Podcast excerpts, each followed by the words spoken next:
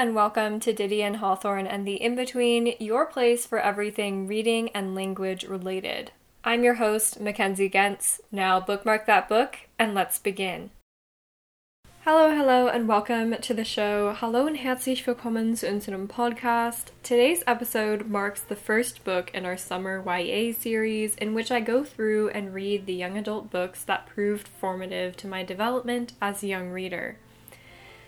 I've mentioned on the show before that I was a voracious reader throughout my childhood until about the seventh grade, and then I stopped reading altogether. Even, I'm sorry to say, some books for English class, All Quiet on the Western Front comes to mind, until the second half of my junior year of high school when I started the Book a Week reading challenge because I was tired of considering myself well read when I was not, in fact, well read at that time.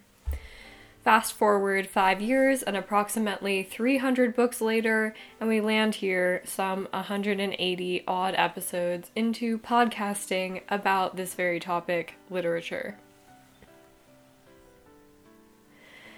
At the risk of sounding like a broken record, I will champion anything, unless it's harmful or destructive, of course, that gets young readers reading, as these books got me reading.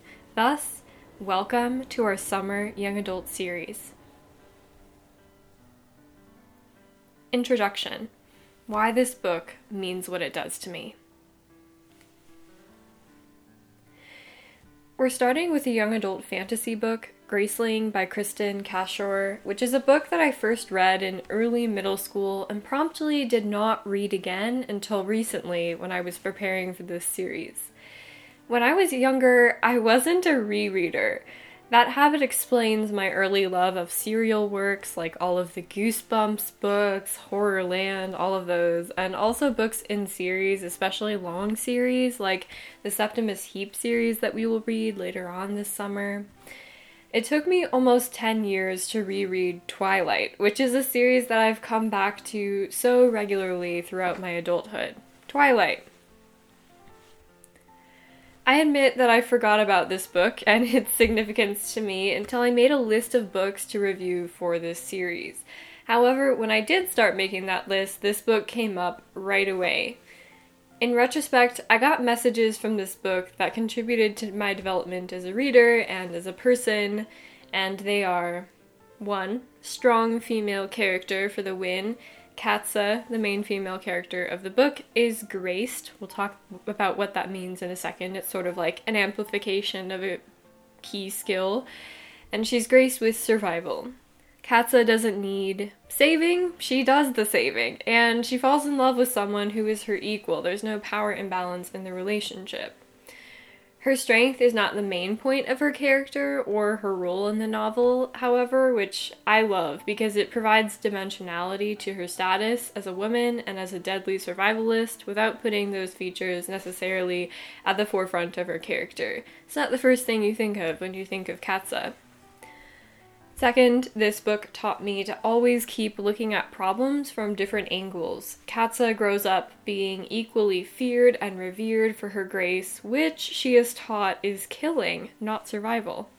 Yes, she's great at combat of all forms archery, hand to hand, all these things.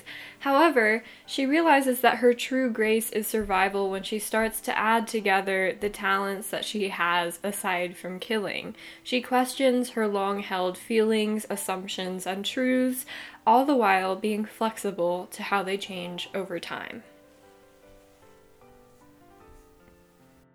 Summary of the plot I'm going to do a quick plot summary here so that my rambling about the book and what I remember and what the experience of reading it was like makes a little more sense than it did the first time I edited this episode. So, the plot summary is as follows There are seven kingdoms in this fantasy world that Cashore creates, and the main kingdoms that you need to know about are the Midlands, which is literally this kingdom in the middle. It's bordered by a couple different kingdoms. Uh, and it's sort of a trade kind of kingdom. That's where Katsa is from. That's where Katsa's uncle, the king, rules, and her cousin Raffin is her best friend. He's sort of a medicine man kind of person. He's not graced, and neither is the king, but she is graced, which means that she has this heightened skill. And the way you can tell if someone is graced is they have two different colored eyes, and oftentimes the eyes are very brightly colored, so really it's a dead giveaway different kingdoms treat graced individuals differently. So in the Midlands, the king uses the graced as sort of a tool to gain power. And in Lienid, which is where one of the other main characters is from, the graced are free. They're treated with reverence and with this kind of sacred air, and they have this complete authority and freedom within that kingdom. So, very different treatments throughout the different kingdoms of these graced individuals. We can draw parallels in real life, of course, to different minority groups throughout history, how they've been treated as revered on one hand and scorned on the other, used as tools on one hand and used to their own volition on the other. So, it's a very thoughtful construction of this world in that regard that there are lots of real world ties. It's very it's a very meta book in that sense. Our main character katsa is supposedly graced with killing but as i just explained she realizes that she's actually graced with survival. So she's brought up as this extremely deadly killer like all she does is practice different killings on 20 soldiers at a time and she becomes very good as a survivalist in the sense that she's able to spend her time honing these different skills of survival and it's early on in the book when she meets Po, who I believe his name is Prince Greening, and he's also graced. He has these gold and silver eyes, which I'll explain where that comes from in a minute and he is supposedly graced with hand to hand combat. He's very good. He's the only person that Katsa has ever encountered who can hold his own in a fight, and at that, just barely. Uh, in Lienid, which is the kingdom that he comes from, the kingdom by the sea, he is able to practice hand to hand combat a lot because that is one of their strengths as a people. They are a peaceable people, but yet they have hand to hand combat. Kind of ironic as one of their main uh, features, I should say. Uh, facts about Lienids they wear gold hoop earrings and they wear lots of rings. I know Po's mother, the queen of Lienid, wears 19 gold rings because they wear one for each of their parents, I believe, one for the king, one for each sibling, of which Po has six siblings. He's the seventh son of the seventh kingdom. And they, yeah, they so they wear a lot of rings and they're a very distinctive kind of look. They have this kind of dark complexion with the gold rings and the gold hoops.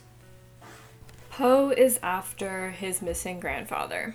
Grandfather Tealiff has been abducted, and no one knows where this grandfather is except when Katsa, who does work tormenting people on behalf of her king at the beginning of the book, not throughout it, decides to come rescue Grandfather Tealiff.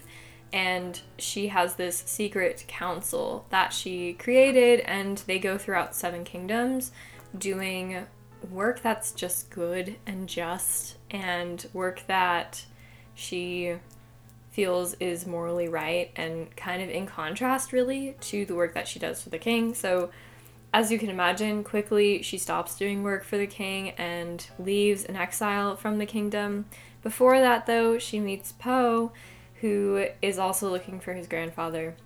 We've come back full circle. So, after Po and Katsa spend a season, I believe it's the summer season, training together and getting to know each other. He's really Katsa's first outside friend, which is really nice. She has a handmaiden named Helda, who is her friend, and then Raffin, of course, is her friend. Bann, who's Raffin's assistant, is her friend.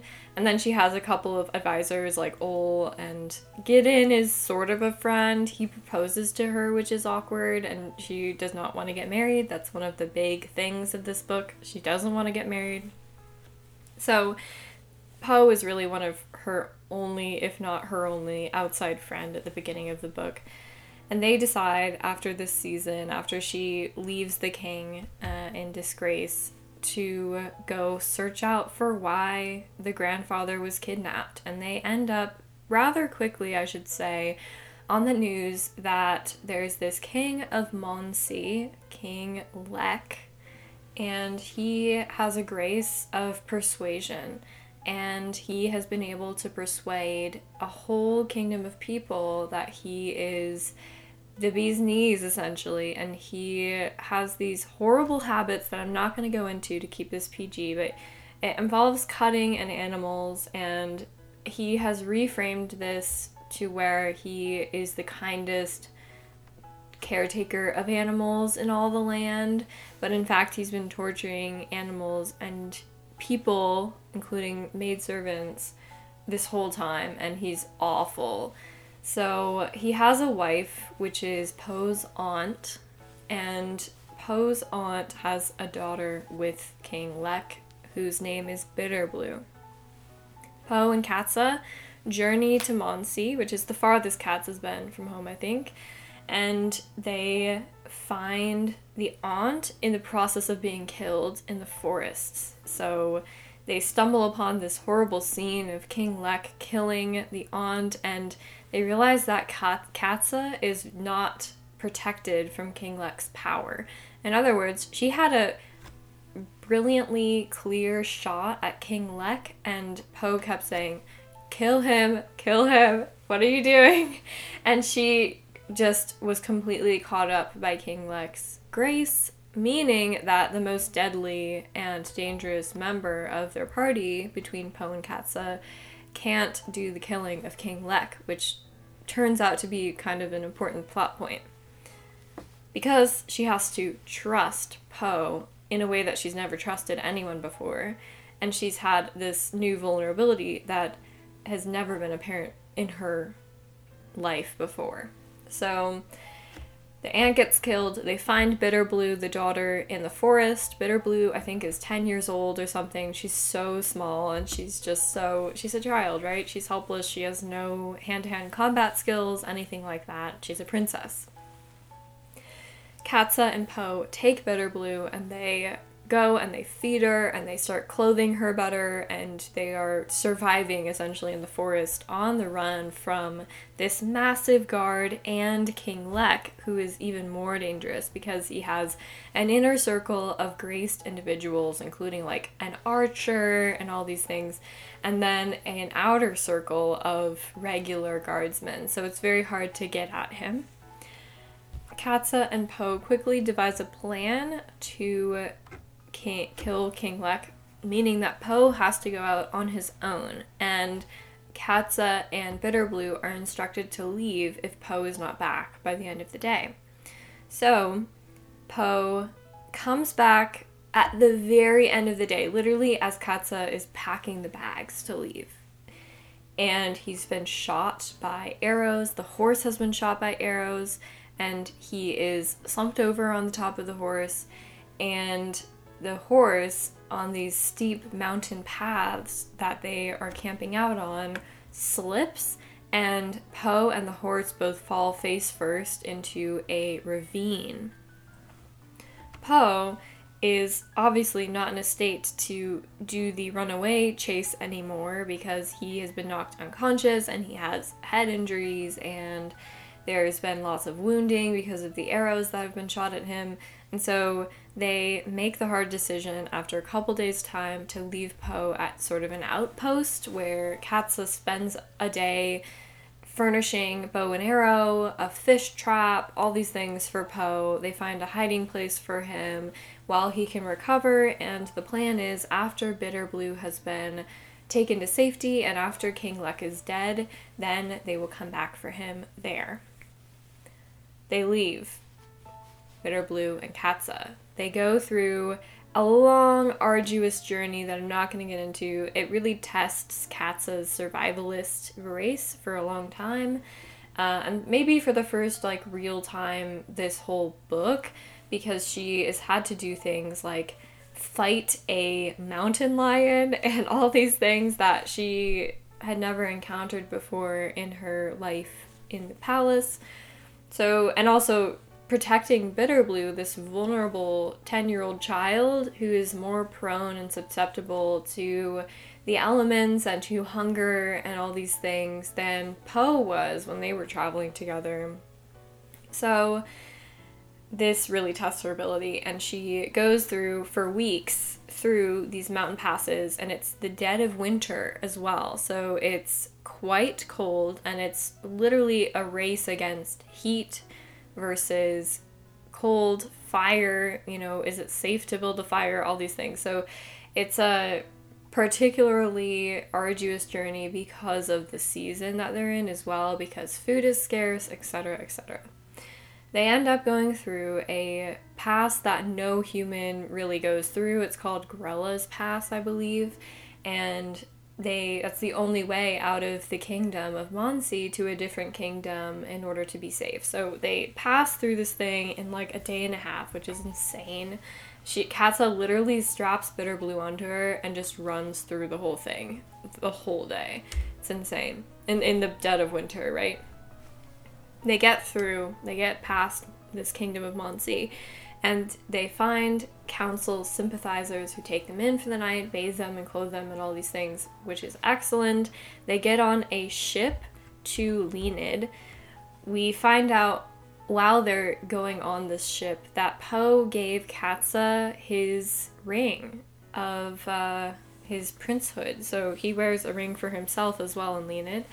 And the ring means that whoever has the ring, whoever Po gives the ring to, has his whole castle, his whole princehood. Meaning that Katsa is now a princess as well.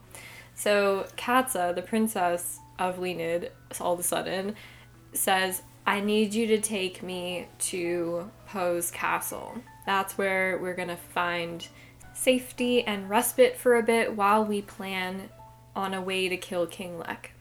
So they do just that. They go on the sea. Everything's exciting. They teach Bitterblue sword fighting. It's a really fun uh, very fantastical as well, adventure kind of part of the book where there isn't really a worry about survival or anything like that. They're just on the sea and having a great time going to Lienid.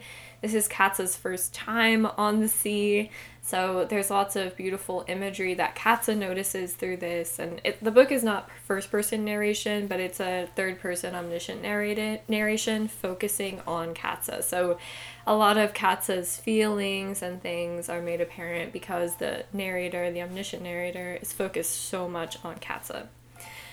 So we get to the castle, Po's castle in Lienid, and they go in. They are being expected for some reason, and there's like, whoa, what is going on? They come into this dining room of the castle, and King Leck is there. And he basically has Po's whole family his six brothers and their wives, and the king and queen held captive there by his manipulative grace and his voice. And he's saying all these blasphemous things. This is my castle. This is uh, just a traitor that's walked in here. All these things. And Katsa is again, she's not mentally prepared, she's not mentally fortified, so that she also gets slipped in to King Leck's grace and she's being confused and manipulated and she's just in this wash of confusion when he says, "Oh, bring me my daughter Bitterblue," and Bitterblue is freaking out. She has had enough. She is not really under any sort of spell by King Leck. She is throwing a fit and she is, you know, getting up in Katsa's arms and holding onto her legs, like, don't leave me. And Katsa's like, well, okay. And so she doesn't know why, but she follows Bitterblue's instinct here. And King Leck starts to reveal Po's true grace, which I'm sorry I should have said this earlier, is this this perception. I, I don't know how to say it other than that. It's it's not hand to hand combat. It's actually he can read the thoughts and feelings of people near him at first, and then his grace starts to expand to where he can kind of see this mental topography of the entire land. So if there's a bird like 200 feet away, he knows the exact shape and size of that bird and sort of how it looks like and stuff and what noises it's making, all these things. So he has this grace that allows him to have like this sixth sense kind of thing where if there are people coming, like he can count the number of people without seeing them. This becomes important for later. So King Leck has kind of figured out Po's grace, which is a secret, and it's a secret because it's a very dangerous grace in the sense that if anyone found out about it, then they would probably want to manipulate Po and use him for their kingdom because it's a very powerful one. So King Leck starts to blab about Po's grace or what he suspects Po's grace to be, and Katsa shoots him in the mouth with an arrow. and he does. And it's sort of a reflex that Katsa's horrified at because she's been trained to kill, right? So she is particularly saddened by the fact that she had reflexes just to kill someone. But at the same time, this literally is the best thing that happens in terms of this plot line in the whole book. So she really is the savior of the whole seven kingdoms in a sense from this really dangerous man. So King Leck is dead. They take a while for everyone to get out of their stupor and piece together what happened because King Leck, his power is really powerful. So it takes a while for the magic to wear off there. They eventually decide. So Bitterblue becomes queen because both of her parents are dead. So she's queen of Monsea now at 10 years old. And they go back to Monsea. They start preparing for her coronation, Bitterblue's coronation, and the King of Lienid helps out. Then they find Po at this place, and quickly, Po is very moody. He's not acting himself all the time, and he's happy to see them, of course, but he's just not acting himself. Katsa realizes very quickly that he's blind, that he's gone blind from his injuries, and it's a heavy loss that they grieve together throughout the several months that they spend at the cabin that Po uh, was camped out at this whole time. Eventually, though, all is well. Po accepts back his princehood, which is a good thing, and it's sort of a happy ever after in the sense that all of Katsa's friends from Midland, like Oll, her advisor, Gideon, and Raffin and Bann, they all come back for the coronation ceremony to Monsea, so there's a reunion there. Po and Katsa have been lovers for some time, and it's this reluctance for Katsa not to get married, and she and Po just decide to have a relationship anyway and so they their relationship is fine at the end of the book. They end up going cave exploring together and uh, having this experience at the beach together. Katsa decides at the end of the book to start teaching young girls hand to hand combat throughout the seventh kingdom So it involves this traveling component that she loves and also doing something of her own volition for really the first time. Po uh, decides to go back to Lienid for the time being so that he can tell his mother about his blindness because his blindness is another thing that he's keeping secret from everyone except for Katsa, who figures it out herself. And so Katsa is planning to join him in Lienid at the end of the book, and it ends happy ever after. Pre rereading what I remember. I really remember the cinematic nature of this book the most from the first time that I read it and fell in love with it and was dissecting it in my mind as a young middle schooler. The book has so many lush descriptions. It's about these seven kingdoms and the kingdoms all have different topographies, for example. So there's Lienid, which is the kingdom that Katsa's boyfriend Po comes from, and it's a like seaside, very uh, lush kind of kingdom. It has lots of cliffs and mountains, and the cities and the little castles are built on these cliff sides overlooking large expanses of water and there's lots of greenery. There are these trees that are called Po trees, which have silver and gold leaves, which is how Po gets his nickname Po. There are the Midlands, which is where Katsa grows up and stays. It seems more to me like sort of a forest kind of land. Also, where they end up at the near the end of the novel, around two thirds through the novel, they end up in another kingdom called Monsea, which is also a forest kind of kingdom, though it borders the mountains, and they have to end up going through this incredibly dangerous, like frozen Antarctic kind of mountain pass that is horrifying in its intensity. Uh, so I really do remember just the ability of this author to create such a vivid world. And I remember dreaming about this book a lot when I was reading it. I might have read it and then read sections of it. I did that oftentimes when I was a kid. No constraints about reading and then rereading the whole book. I did skip around a lot, I remember. So that could be the case. I do really remember the strong character development as well, and I had this very profound attachment to the main characters, which made the companion novel nature of this series in general very disappointing to me because I wanted to hear more about Po and Katsa. I didn't really care about Bitterblue, which is what one of the subsequent books is about.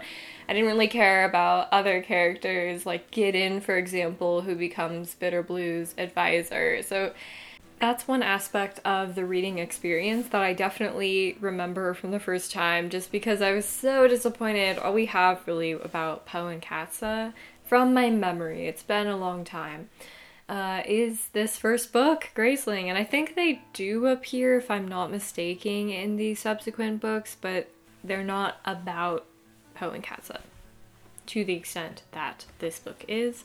So I remember being disappointed because the ending is so open ended and by design, right? It's open ended because the what we're getting in this book and indeed in every book in the companion series is just a glimpse in time, a, really a moment in time of what's going on in this kingdom. It's not the entire history of this kingdom.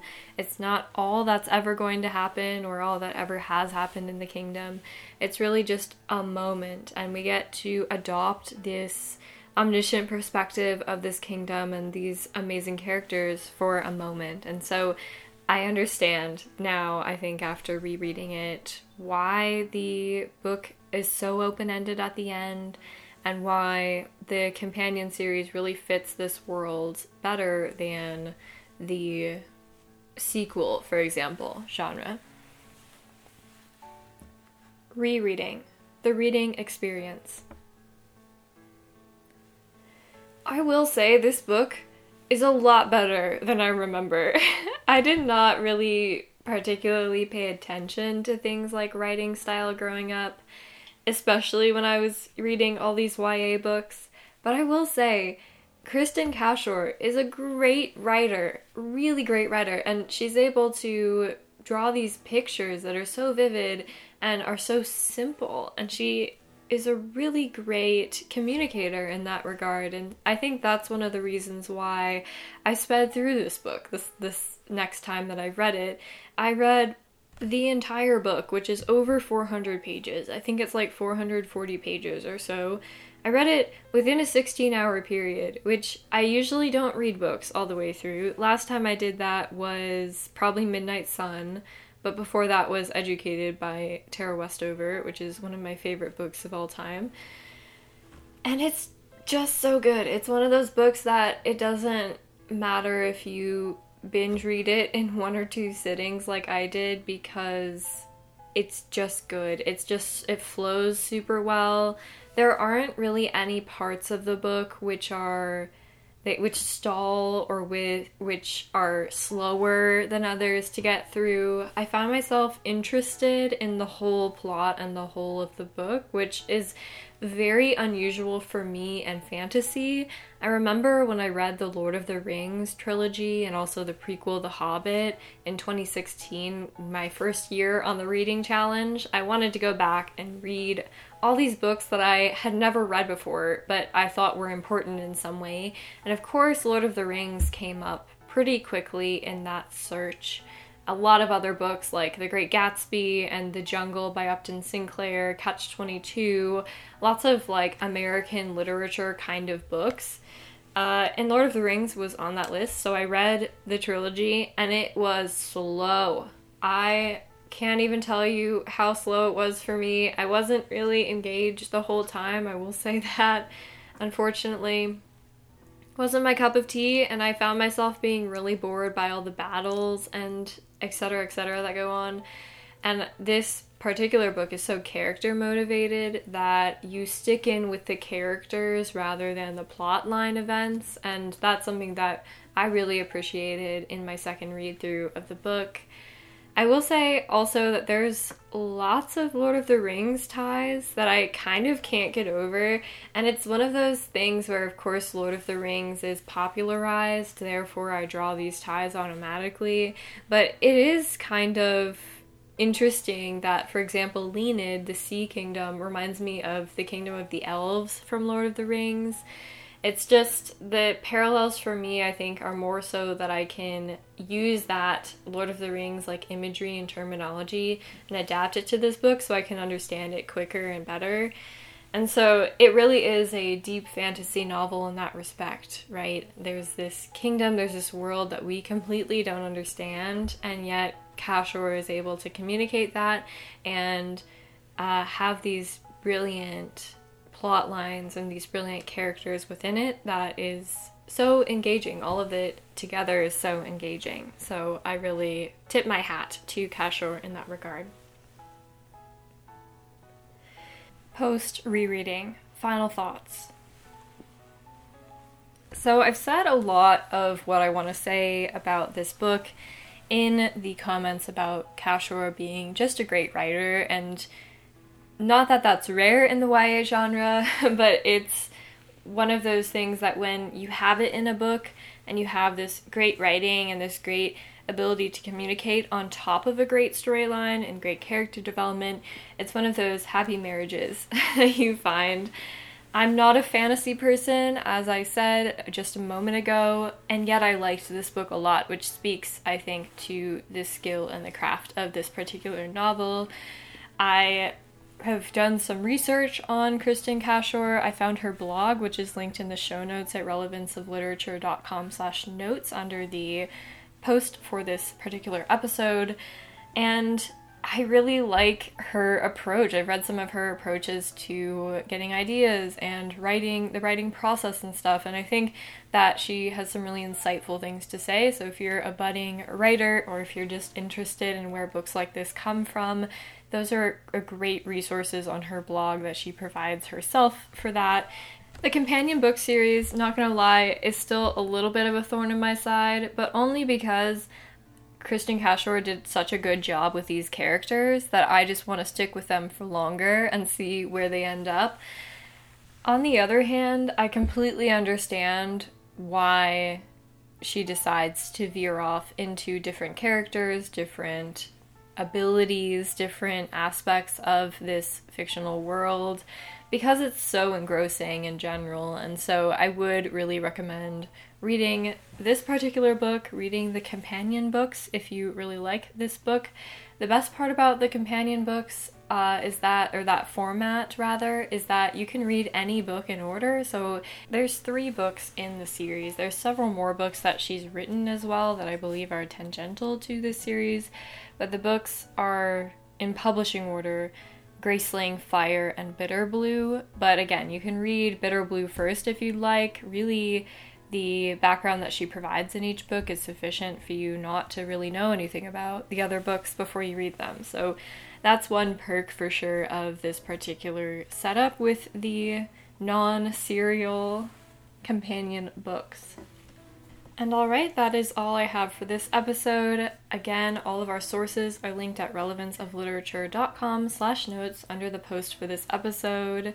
Thank you all, especially to our patrons who support the show. Super grateful for all of you.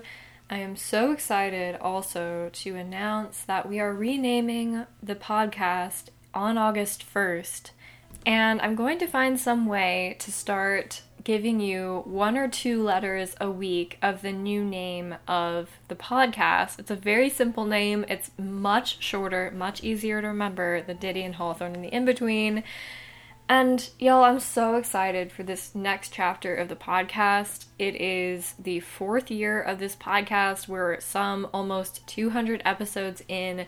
So it's about time that we give ourselves a new face and continue with the great content. As always, if you want to reach out to me, you can email at didionandhawthorne at gmail.com. That is all for today. For real, thank you all for listening. Thank you for your time and your attention, and I will see you next week. If you enjoyed the episode and would like to hear more from us, we've done everything from Shakespeare to Dracula. There really is a show and a series for everyone, so I'd recommend checking out our website at relevanceofliterature.com under the ongoing series tab for links to our entire back catalog of episodes, as well as any current goings on of our show. If you are looking for even more content, we also have a Patreon page at patreon.com slash relevance of literature. Thank you so much for your support, and we'll see you next time.